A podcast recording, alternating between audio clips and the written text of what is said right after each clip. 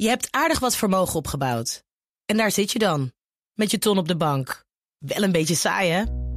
Wil jij, als belegger, onderdeel zijn van het verleden of van de toekomst? Bridgefund is een slimme fintech die een brug slaat tussen de financiële behoeften van ondernemers en van beleggers. Dus wie belegt bij Bridgefund krijgt niet alleen een mooie vaste rente, maar brengt ook ondernemers in beweging.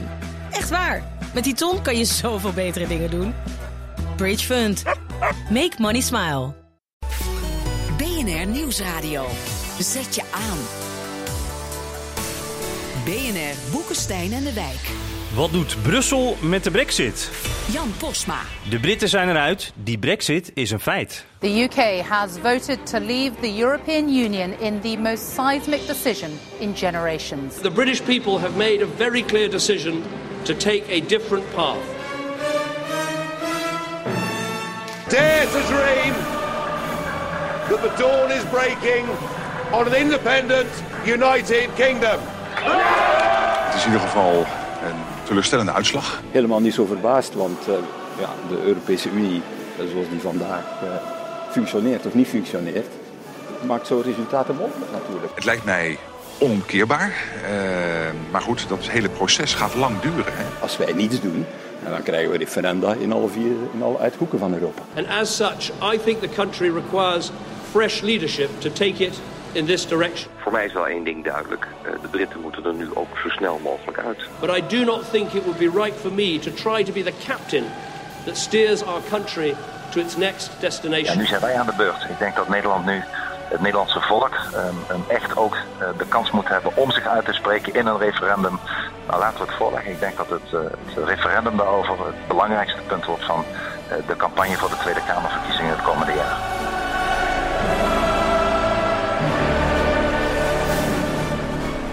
Cameron stopt op, de eurosceptici juichen en Brussel beeft. Maar hebben de bazen van Brussel de boodschap ook echt begrepen? Er moet iets veranderen aan de EU. Maar wat?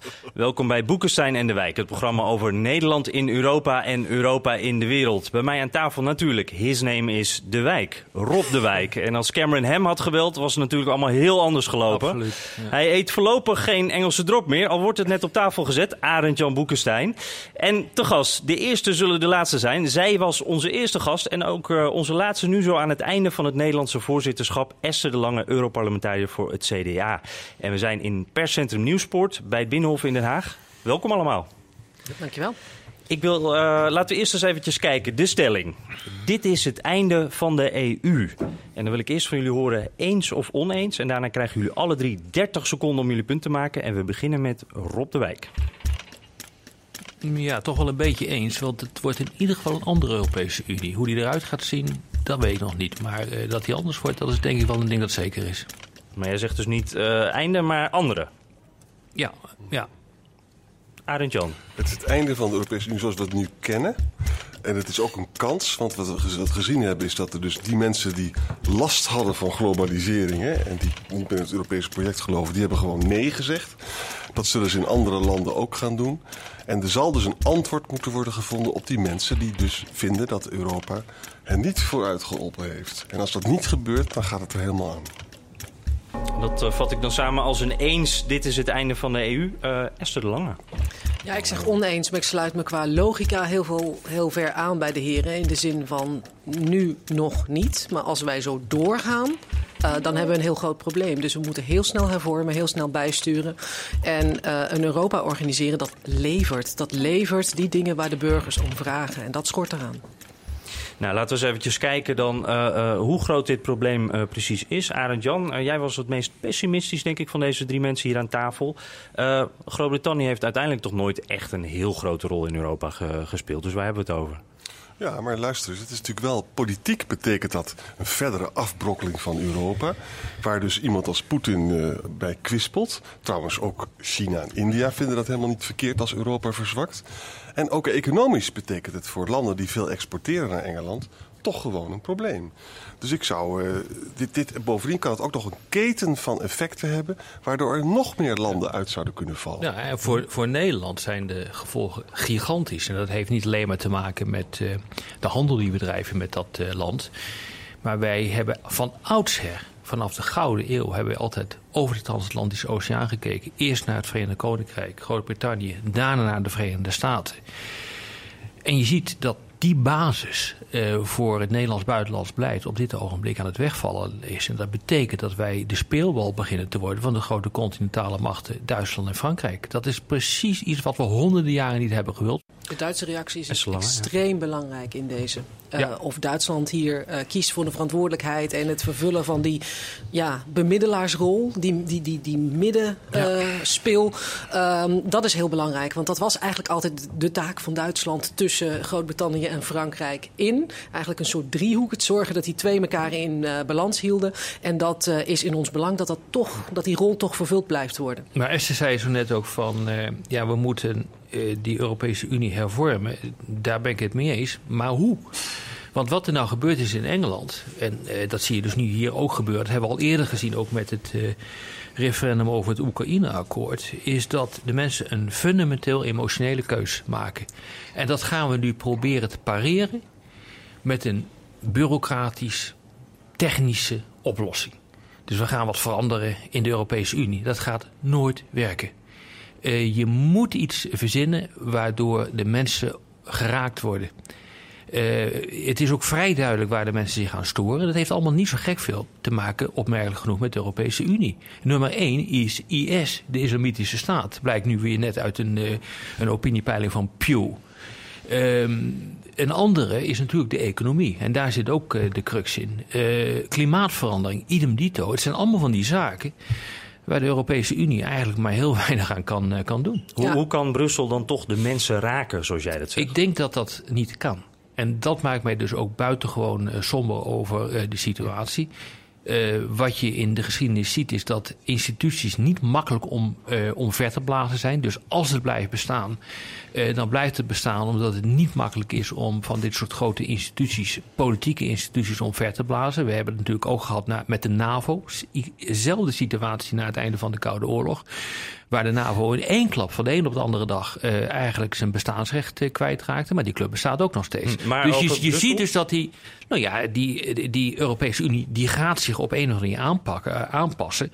En misschien verwatert het wel tot een veredelde vrijhandelszone. Dat zou mij niet verbazen. Wel als het antwoord ja? inderdaad, als het antwoord alleen maar technisch is, ja. dan zit dat gevaar er heel erg groot in. Hoe moeten wij de, hoe nou, moet Brussel de mensen raken? Rob zei van inderdaad de mensen raken. En dan denk ik van Europa of de Europese Unie slaagde er in het verleden wel in om mensen te doen dromen.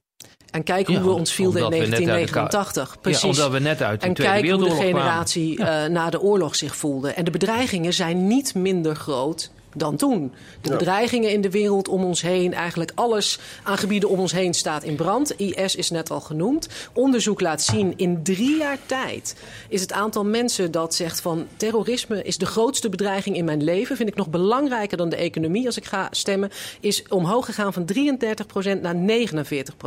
Dat is enorm. Dus als je op die terreinen, en juist op die terreinen moet Europa in actie schieten, uh, wel kunt leveren, uh, dan heb je een bestaansrecht. Maar je zal in de 21ste eeuw op een andere manier dat bestaansrecht moeten bevechten. En dat is heel moeilijk met mensen die eigenlijk met hun hoofd nog in de 20ste eeuw zitten. Kunt u daar één specifiek voorbeeld van geven? Hoe moet dat dan gebeuren? Wat moet Brussel doen? Nou, wat, wat Brussel, en of dat dus Brussel is met de 27 overgebleven lidstaten, of veel meer een logica van een aantal regio's binnen die Europese Unie. Want ik ben een groot gelover van het feit dat als je met kleinere clubjes uh, bij elkaar gaat denken, dat je dan wel misschien sneller vooruit kunt en anderen kunt meetrekken dan dat je dat weer met die logge 27 gaat doen. Maar die zullen dus in plaats van heel ambtelijk van we gaan wat mensen neerzetten in Griekenland.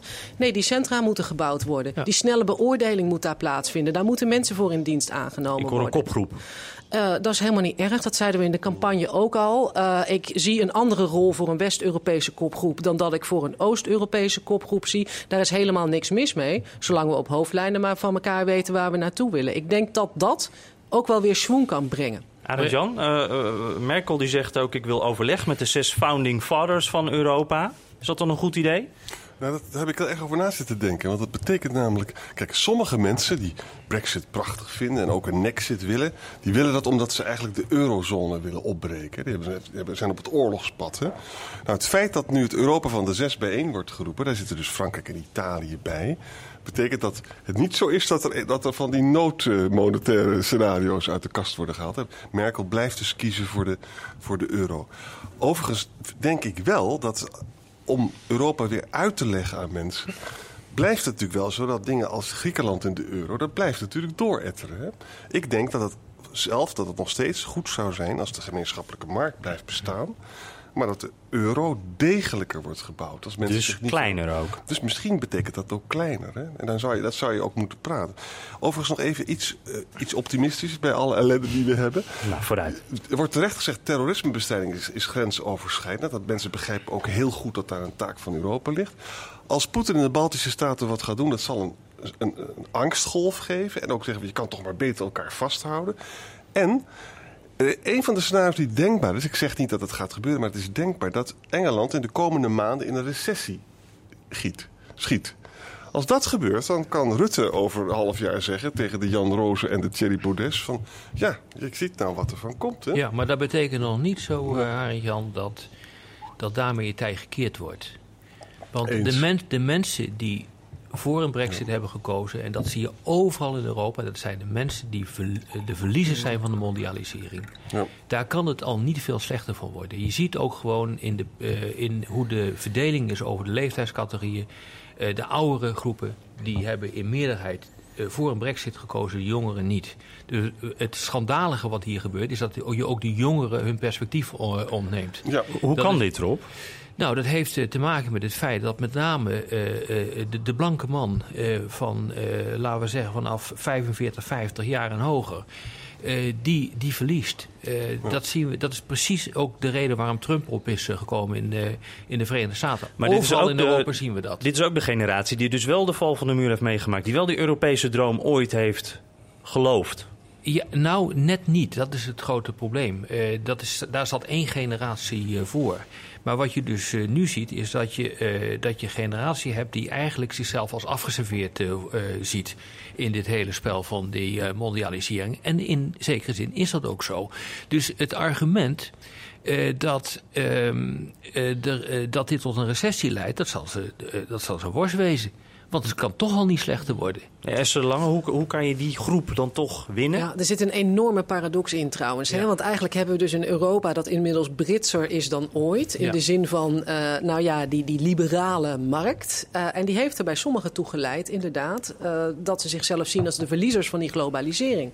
Eh, en dat leidt tot een enorme tweedeling in samenlevingen. In de Nederlandse trouwens ook. Dus we moeten niet doen alsof dit alleen maar in Groot-Brittannië eh, gebeurt. En mensen zijn eerder veel eerder op zoek naar een, een Europa dat, dat beschermt.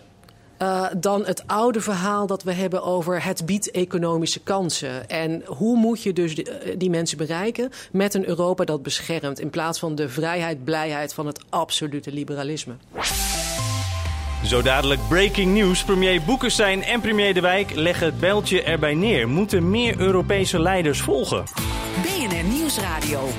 Zet je aan. Boekenstein en de Wijk. We hebben het over de brexit hier in Nieuwsport eh, bij het Binnenhof. Natuurlijk aan tafel Arend-Jan Boekenstein en Rob de Wijk. En te gast Europarlementariër Esther de Lange. Ehm, we hebben het net al gehad over wat nou eh, een oplossing zou zijn. Hoe Brussel nou eh, in ieder geval een gedeelte van de Europeanen er weer bij kan betrekken. Laten we ook eens naar de poppetjes kijken. We hebben ook in de brexit Juncker weinig gezien. Tusk bijna niet gehoord.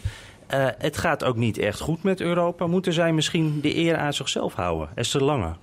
Nou, plaats jezelf eens in de schoenen van Juncker. Op het moment dat hij zijn mond open doet in het Verenigd Koninkrijk of in Nederland... op het moment dat wij een Oekraïne-referendum hebben... werkt dat ofwel contraproductief...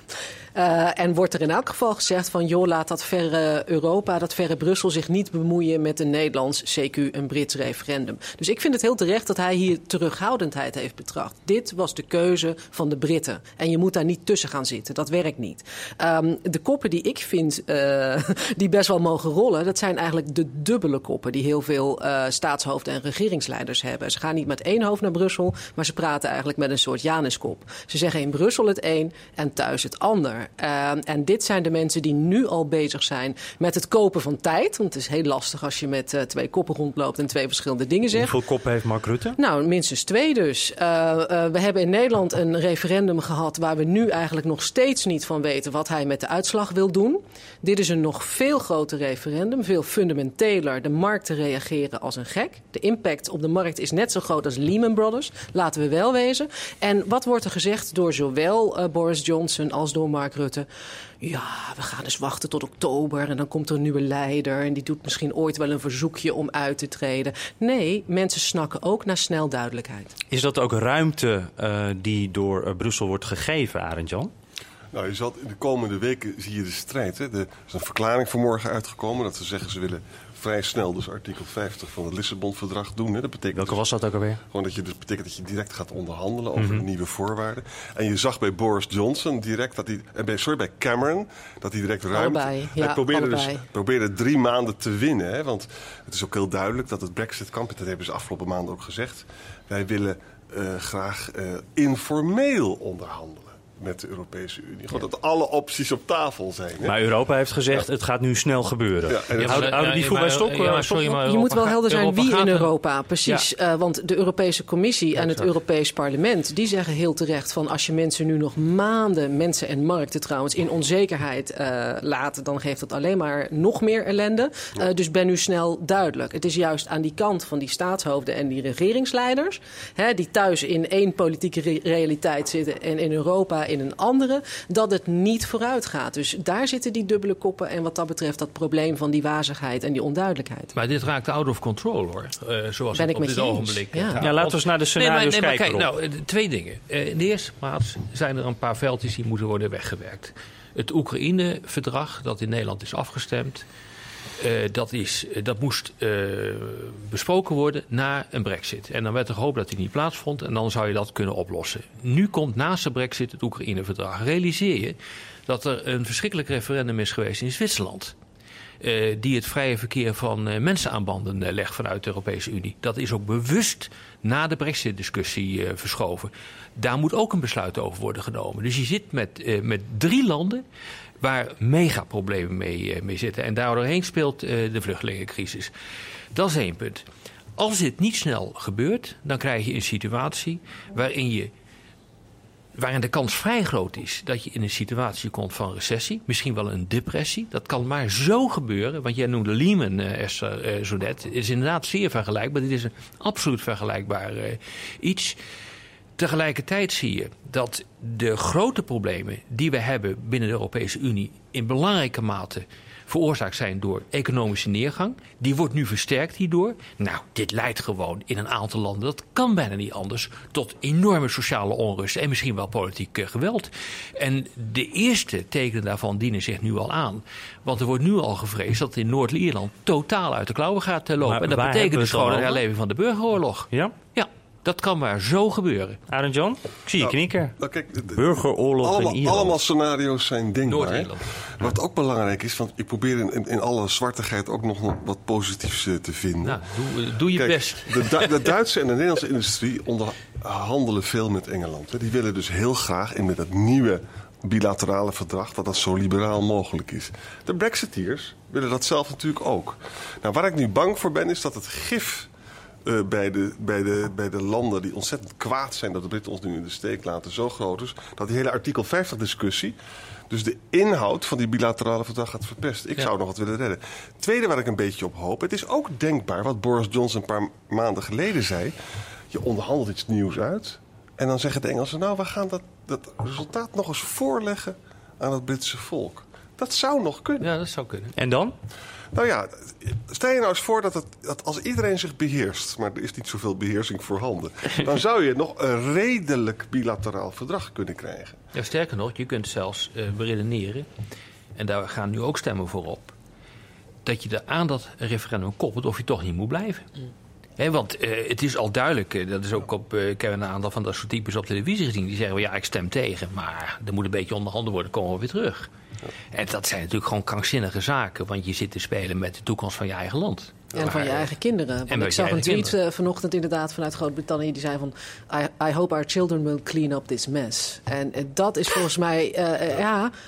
Het, het vat het wel samen waar we nu met z'n allen in zitten. En dat is heel erg zorgelijk. Wel nog één ding over hè, een, een bilateraal verdrag en dan toch erin blijven. Het is wel zo dat je met een derde land natuurlijk heel andere afspraken maakt. Eh, en dat maakt die oplossing, Arend Jan, heel erg moeilijk. Eh, omdat je dan eigenlijk zoiets hebt van, eh, nou, de 27 zijn familie en die hebben lusten. Maar ook lasten, dat hoort er nou eenmaal bij. En we hebben een bilateraal eh, verdrag eh, uit onderhandeld, wat heel smal is.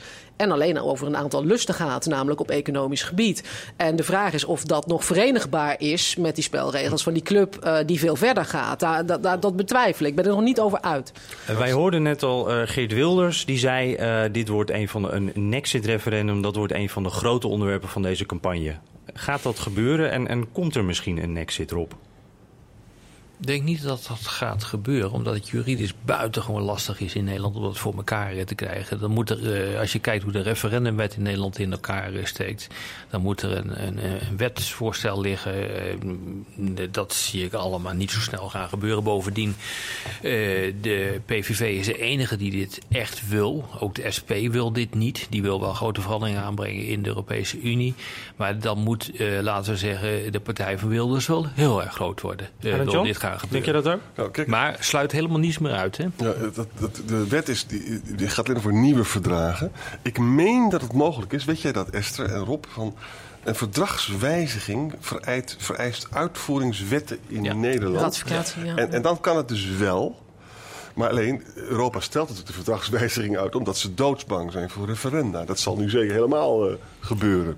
Maar goed, ik weet het niet. Ik- Ik, de- ik denk dat Wilders dit op politieke reden doet. Want eh, de mensen eh, die weten toch niet hoe dit werkt. Dus je kunt rustig roepen van het is de inzet van, van de verkiezingen. Hij weet ook wel dat dat gewoon eigenlijk politiek en technisch eigenlijk niet, niet haalbaar is. Wint hij misschien mee de verkiezingen. Om vervolgens natuurlijk eigenlijk zijn eigen kiezers te besodemieteren. Want hij, moet die, eh, want hij krijgt dat gewoon niet eh, voor elkaar in de Het Tweede wordt Kamer. het item van de verkiezingen. Kan niet Oké, om even eh, dan eh, een snelle ronde om het af te sluiten en om de cirkel even rond te maken. Na de eerste uitzending toen keken we naar de voorzitter Nederland. Wat gaan we doen? Hoe gaan we het verschil maken? Die brexit, dat is eh, wel meer dan een vlekje denk ik op dat voorzitterschap. Maar is dat voorzitter Nederland aan te rekenen, Esther Lang? Wat ik ze kwalijk neem is dat ze die beide referenda, Oekraïne en, en Verenigd Koninkrijk, eigenlijk lang helemaal niet wilden zien als voorzitter. Ja. Ze deden alsof die er niet waren. Nou, die zijn er wel, die hebben een grote stempel gedrukt. Mijn conclusie is, eh, het voorzitterschap was op de technische dossiers perfect. We doen het ook al voor de twaalfde keer. Qua leiderschap zwaar onvoldoende. Juist op die, thema, op die grote thema's. Nou ja, je kunt, en de je kunt natuurlijk het Rutte niet in de schoenen schuiven dat hij ehm, het, eh, de brexit mishandeld heeft of mismanaged heeft. Nee, maar dat is collectief natuurlijk de raad wel dat ze blijven spreken met twee monden. En dat ze onderwerpen die ja, aangepakt moet je- moeten moet worden wel ook- wat vooruit moet je ook blijven anders, hè? schuiven. Ik ben het wel Ja, met je daar eens, maar wat is nou het alternatief? Ja, Laatste woord, Arend Jan. Ik heb, ik heb toch kritiek. Weet je, ik vind geopolitiek het behoud van het eh, Engelse lidmaatschap zo belangrijk. dat je die concessie ten aanzien van het ingroeien van die eh, working, working rights. Hè, dus dat ingroeien in de verzorgstaat van migranten. had je groter kunnen maken. Omdat dat echt. er was een kans geweest. En was dat voldoende geweest, dat- Arend Jan? we don't know. Hè, Het We akkoord know. van 19 februari ging al heel erg ver en dat is ook niet voldoende gebleken. Mm. Dus die hervormingen is nu, eh, die zijn nu prioriteit. Het eh, had misschien geholpen. Kabinet Boekenstein en de Wijk. Heren, het is weer tijd om eh, de analistenstoel te verruilen voor het plus. Eh, voor één keer richt ik het woord tot beide premiers. Eh, premier Boekenstein en premier De Wijk. Bijzonder moment, want ja, na deze Brexit-uitslag ook treden jullie af. Dat heeft, als ik in de wandelgangen dat goed gehoord heb, ook wat te maken met het einde van het voorzitterschap. Maar goed, het volk moet het dus even zonder u doen. Dit land heeft natuurlijk wel een geweten nodig. Wie moet die zware taak op zich nemen? Je kijkt naar mij. Ik, eerst naar jou, Arend Nou, het is. Ja. natuurlijk duidelijk dat nu, eh, nu, we, nu we vlak voor Nexit staan... moet Thierry Baudet maar minister-president worden... en Jan Roos zijn woordvoerder. Ja, daar sluit ik me helemaal mee aan. En dan hoop ik dat Jan Roos dat petje ook uh, opdoet, dat matrozenpetje. Dan komt het allemaal vast goed. Met een beetje autoriteit. Ja, het was, uh, ja dan sla je tenminste autoriteit met zo'n petje. Daarom heb jij ook zo'n petje natuurlijk. Uh, het is jammer dat het radio is. Het was natuurlijk een moeilijk voorzitterschap afgelopen half jaar, maar wel een paar hele mooie uitzendingen, toch? Absoluut. Ja, ik vond het ontzettend ontzettend goed dat, uh, dat we de gelegenheid hebben gekregen om dit uh, te doen. Omdat het toch een uh, programma is geweest waarin we in de diepte probeerden in te gaan op wat er gebeurt binnen Europa. En uh, ja, ik had gehoopt dat de afsluiting wat leuker zou zijn van dit programma. maar goed, daar kan jij, uh, Jan, uh, ook helemaal niks aan doen. Ik heb mijn best gedaan. Neem nog een Engels dropje anders. Dit was Boekenstein in de Wijk. Dank aan onze gast Esther de Lange. terugluisteren kan via iTunes of bnr.nl. wij gaan met reces. Dank voor het luisteren. Een nieuwe aflevering van BNR Boekenstein en de Wijk. Hoor je elke zaterdag vanaf 12 uur op BNR. Je hebt aardig wat vermogen opgebouwd. En daar zit je dan, met je ton op de bank. Wel een beetje saai, hè? Wil jij, als belegger, onderdeel zijn van het verleden of van de toekomst? Bridgefund is een slimme fintech die een brug slaat tussen de financiële behoeften van ondernemers en van beleggers. Dus wie belegt bij Bridgefund krijgt niet alleen een mooie vaste rente, maar brengt ook ondernemers in beweging. Echt waar, met die ton kan je zoveel betere dingen doen. Bridgefund.